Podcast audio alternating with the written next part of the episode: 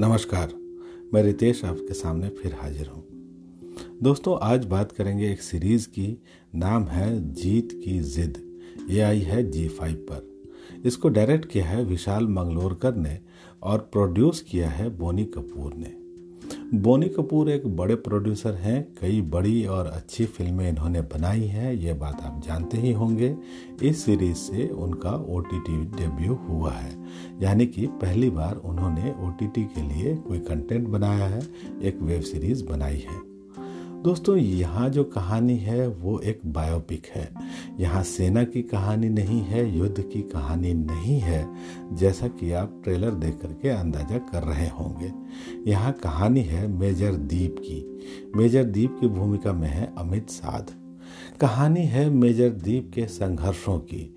सेना में उनकी भर्ती से पहले, सेना में रहने के दौरान और सेना छूटने के बाद कई सारी मुसीबतों का उनको सामना करना पड़ा, कई चैलेंजेज उनके सामने आए और इन्हीं की कहानी आपको यहाँ दिखती है। एक वक्त आता है जब मेजर दीप पैरलाइज हो जाते हैं। उनका जीवन एक व्हील चेयर से बन जाता है, लेकिन उसके बाद भी वो हिम्मत नहीं हारते। ये उनके ज़िद की कहानी है, चैलेंजेस को एक्सेप्ट करने की कहानी है और अपने साहस से जीतने की कहानी है। दोस्तों, यहाँ स्टोरी स्क्रीन प्ले आपको अच्छा दिखता है। कहानी उन्नीस सौ सतासी से लेकर के 2010 तक चलती रहती है।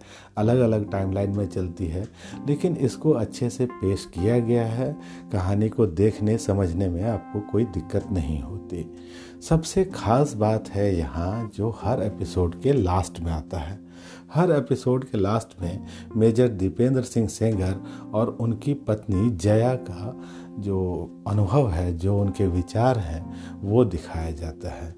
और दोस्तों, ये जो कहानी है, ये सच्ची कहानी है मेजर दीपेंद्र सिंह सेंगर की और उनकी पत्नी की। और उनका जो फ़र्स्ट हैंड एक्सपीरियंस है, वो सुनना, वो देखना आपको काफ़ी अच्छा लगता है। अमित शाह यहाँ मेजर दीप की भूमिका में है। एक बार फिर इन्होंने जोरदार अभिनय किया है। पूरी सीरीज़ में आपको बहुत प्रभावित करते हैं। लेकिन खास करके एक दृश्य की यहाँ चर्चा मैं करना चाहूँगा। जब भी आप इस सीरीज़ को देखेंगे या यदि आपने देख लिया है तो आपको याद होगा कि एक दृश्य आता है जहाँ वो बिस्तर से उठते हैं, बैसाखी उनके हाथ से छूट जाती है और वो गिर पड़ते हैं। फिर किस तरह से वो बैसाखी को उठाते हैं और वापस उठ खड़े होते हैं। तीन मिनट का यह दृश्य आपके रोंगटे खड़े कर देगा। इसके अलावा दोस्तों, कर्नल चौधरी की भूमिका में आपको सुशांत सिंह दिखते हैं। जितनी देर भी ये पर्दे पर दिखते हैं, आपको बहुत एंटरटेन करते हैं और आपको अपने हुनर से, अपनी काबिलियत से प्रभावित करते हैं। जया की भूमिका में है अमृता पुरी। इसके अलावा अलग अलग भूमिकाओं में आप पारुतोष संड मृदाल कुलकर्णी, अली गोनी, गगन रंधावा और दूसरे कलाकारों को देखते हैं। यहाँ सिनेमाटोग्राफी आपको अच्छी दिखती है, खास करके जो पहाड़ों के दृश्य रखे गए हैं, वो अच्छे हैं। बैकग्राउंड स्कोर भी ठीक ठाक है। सात एपिसोड हैं, तीस से चालीस मिनट तक। और जो लास्ट के तीन एपिसोड हैं, वो बेहद ही ज़ोरदार हैं, वो बहुत ही अच्छे बने हुए हैं। लेकिन दोस्तों, इस सीरीज़ में एक कमी ये रह जाती है कि यहाँ आपको कहीं कहीं एब्यूजिव वर्ड सुनने को मिलता है और इसी के कारण ये सीरीज़ फैमिली के साथ देखने लायक नहीं रह जाती। नहीं तो ये सीरीज़ एक अच्छी सीरीज़ है इंस्पायरिंग स्टोरी है, मेहनत की और पॉजिटिव एटीट्यूड की यहाँ बात की गई है। और इस तरह की सीरीज़ में इन चीज़ों से मेरा ख्याल है बचना ही चाहिए था।